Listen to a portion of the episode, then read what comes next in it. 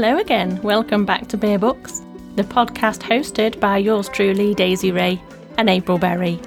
We are all about appreciating indie authors. We have interviews and reviews, writing and reading new flash fiction stories, and best of all, getting authors noticed by their readers. And today we are doing the best kind of podcast work known to womankind.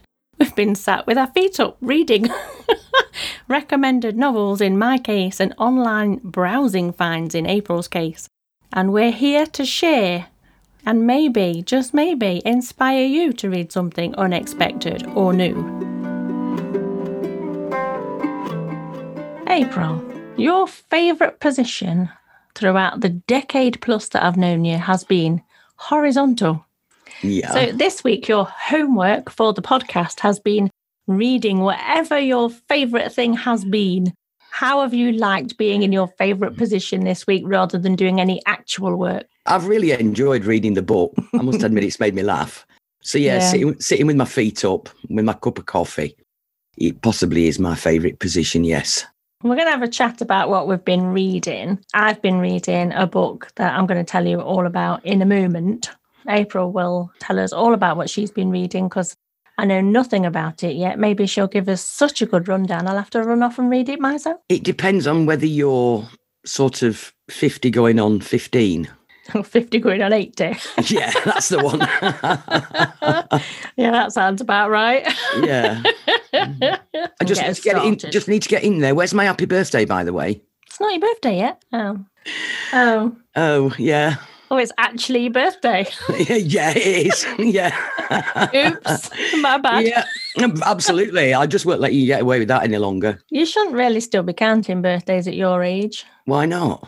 You should either start going backwards. Or I could flip it round so have the last digit first and the first digit last. So you'd be like six months old. No, it'd be six. Zero six. Zeros. Yeah, I'd be six. Yeah, whatever. Instead of six months suits you better. Well, yeah, it does, doesn't it? And you've had a few when you're crawling around your kitchen.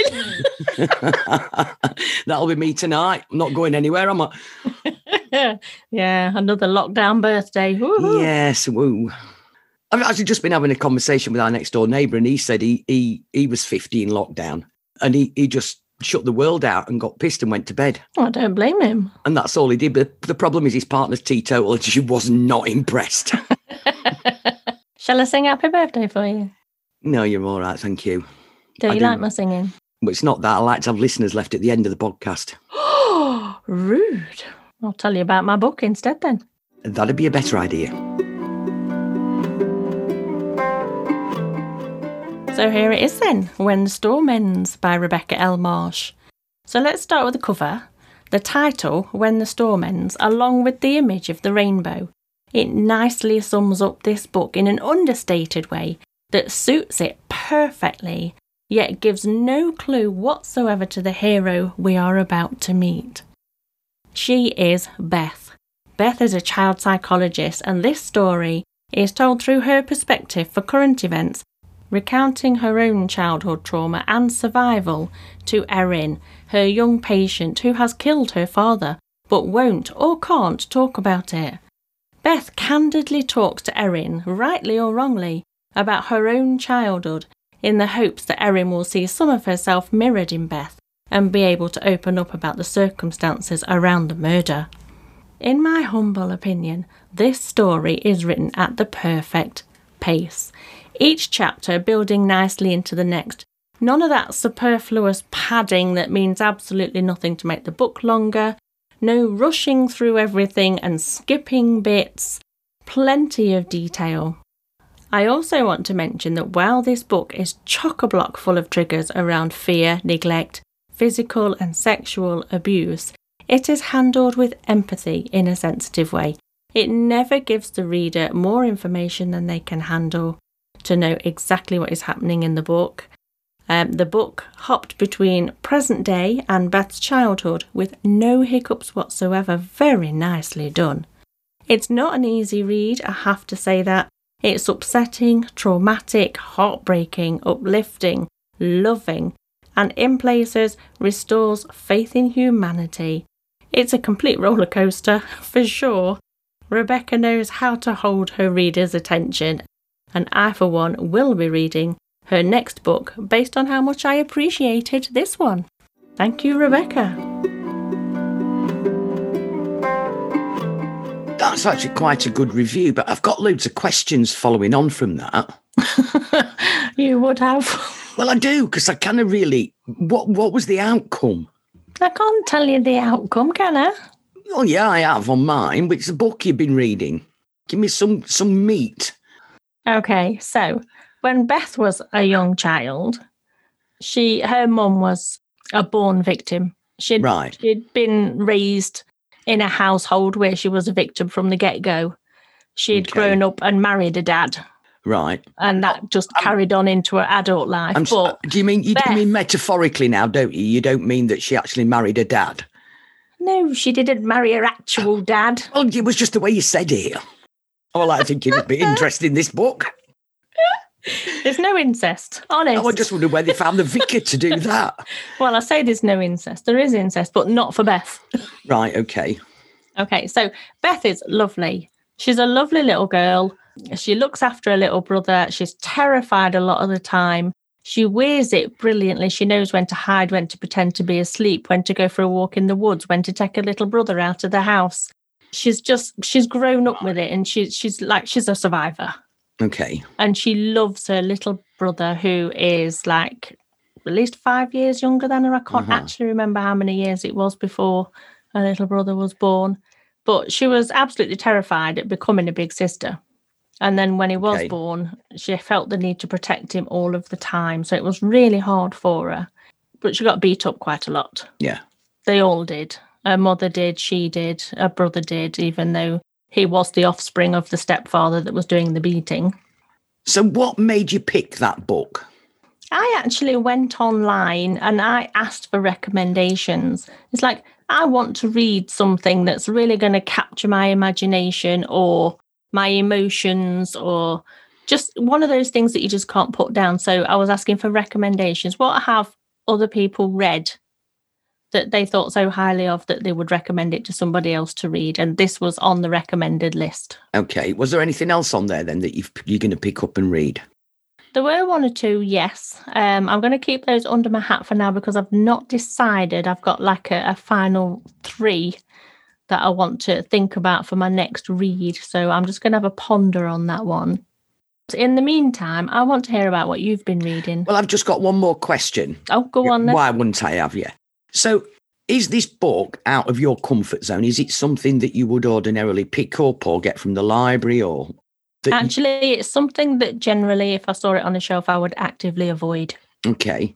because of the triggers, because of kids being beaten up and etc. etc. There's a lot of hard stuff in there to deal with. Yeah. you know, some people are okay with that, some people are not. You don't know what level it's going to be at in the book, how it's going to be handled. Knowing that the subject matter can be a trigger. Yeah, you don't know if the writer is going to have more gratuitous beatings and drama and things that you really don't need just to make the book bigger and darker and harder Okay. or whether they're going to handle it in a sensitive way and you actually know what's going on. More of the show not tell that we talk Yeah. about now and again on the podcast. This was that book. It was show not tell a lot of the time, okay. which was really nice. And what she did do that I really liked was allow a certain level of intelligence in her reader. She didn't need to baby us through the story. Hmm, that's interesting. Mine is something completely different. Good. So, the book that I have been reading this week is a book by Debbie Young and it's called Secret at St. Bride's. And it's the first in a series and it's set in a school. So, what can I say about this book? It does, as it says on the tin, it's a school story for grown ups. Um, it's actually a story about Gemma, who leaves her boyfriend and secures a job at a boarding school as an English teacher. Though she's qualified, she's never actually worked as a teacher before. And initially, she seems to be a little bit ditzy, but actually, she isn't. I feel that she was like that because of her ex, the reason why she's actually at the school. It is a little bit St Trinian's in its outlook, although I have got to say that the pupils are better behaved than the staff. It's a lightweight, light-hearted story uh, with a little bit of a twist to it.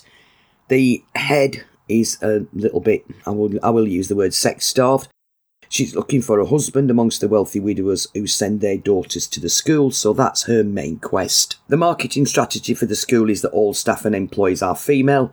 That's not actually true because the games teacher is a male with long hair who wears women's clothes at work and men's out of it.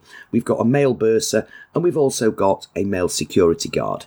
Now, initially, the story is around the librarian who's selling the school library books. A little bit of a profiteering racket. Um, the headmistress starts to date Gemma's ex boyfriend. The headmistress is Oriana. And then the tale takes a bit of a twist when all the pupils leave the school for a break, leaving Oriana Joe, who's the PE teacher, the games teacher, and Gemma.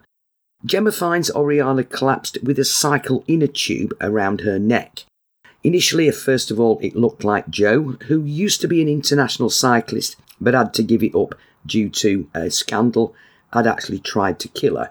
I'm not going to give away who did it. If you want to know that, you will have to read the book.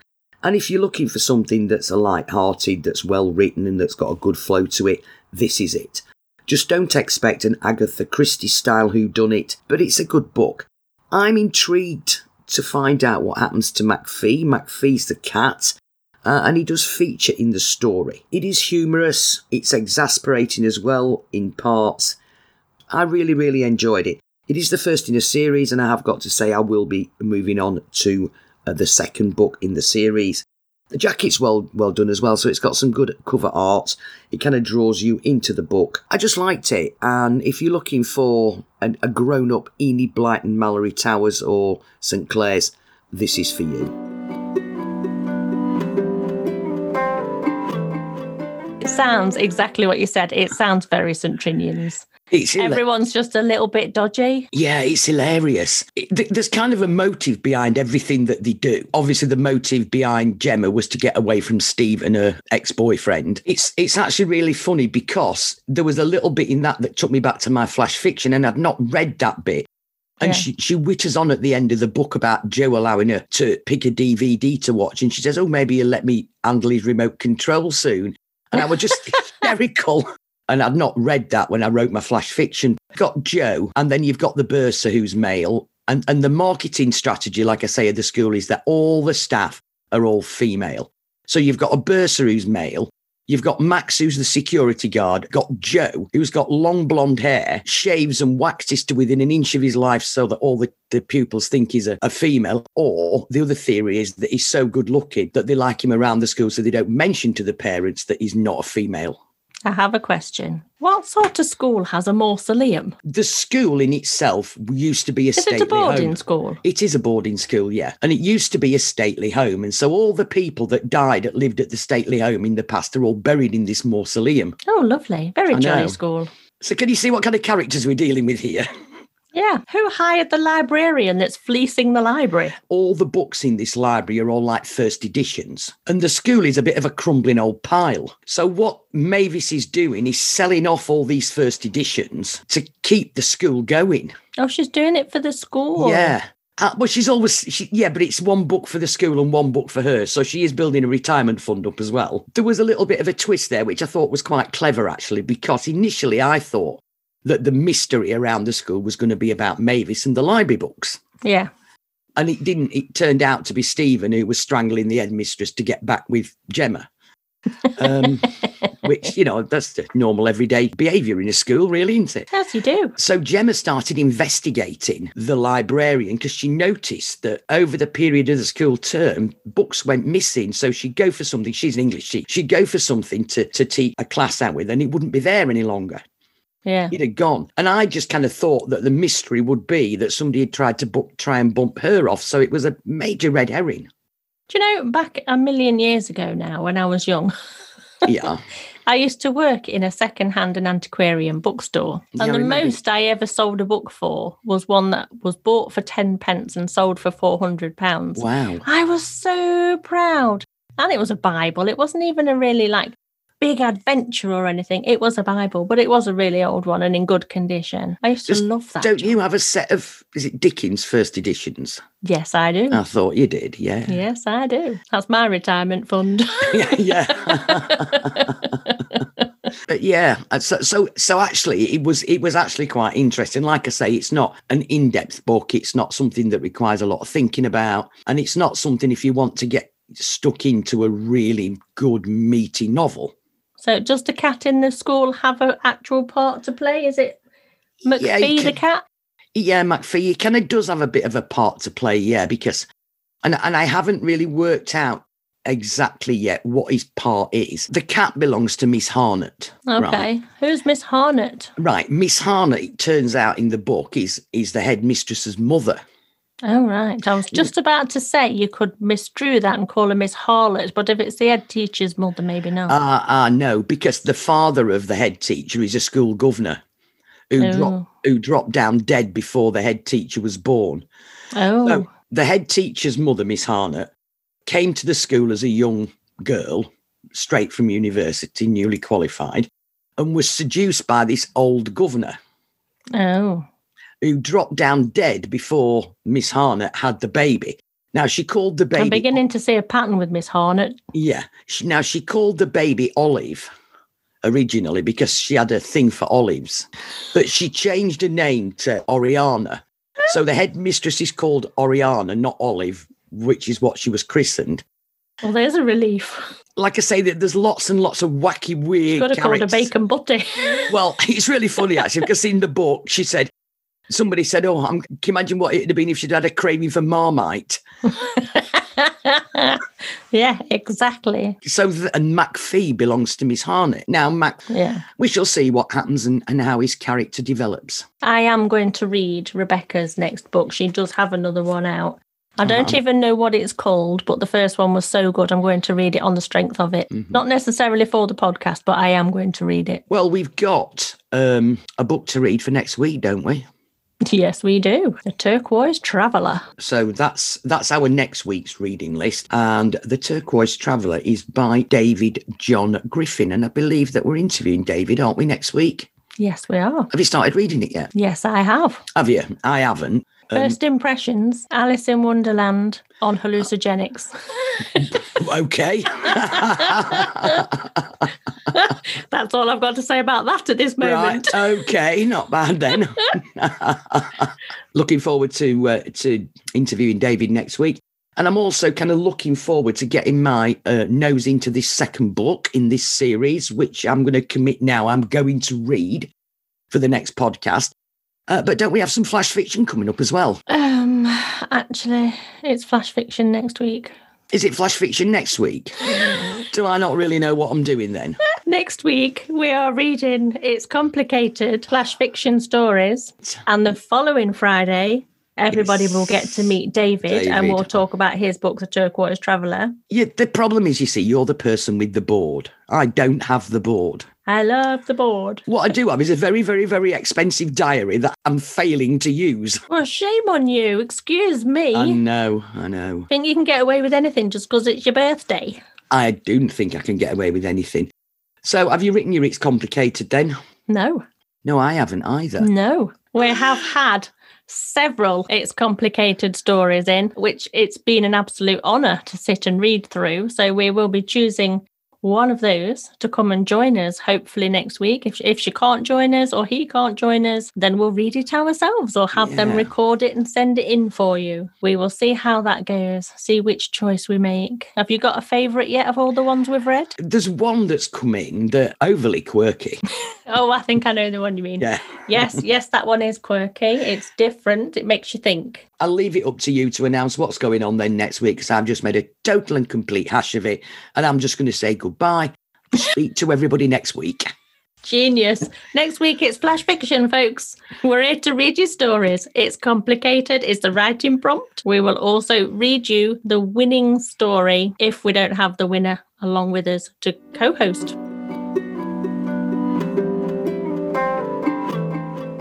Do you think we should forgive April? She can't help it. First of all, it's a birthday, so we have to be nice to her. Well, I do. She's my friend. And secondly, she's so old now, we could just put it down to a senior moment. and before I get myself in trouble, I will wish you all well and talk to you next week. If you've read a book by an indie author that you've really enjoyed, email the title across to us at contact us at bearbooks.co.uk. And if we read it, we will discuss it on the podcast. Excellent. If you happen to be an indie author and would like us to add your book to our reading list, maybe even come and talk about it on the podcast, send your suggestions to submissions at bearbooks.co.uk. And if you fancy a go at writing flash fiction and want the chance to be published in our flash fiction anthology for 2021, pop onto our social media for the full list of writing prompts for this season and also the word count at Bear Books Podcast on Facebook and Instagram or at Bear Books Pod 1 on Twitter. Thanks to Simon Strong for the musical interludes. You can Instagram him at dadnap.mp3. Stay safe until next time.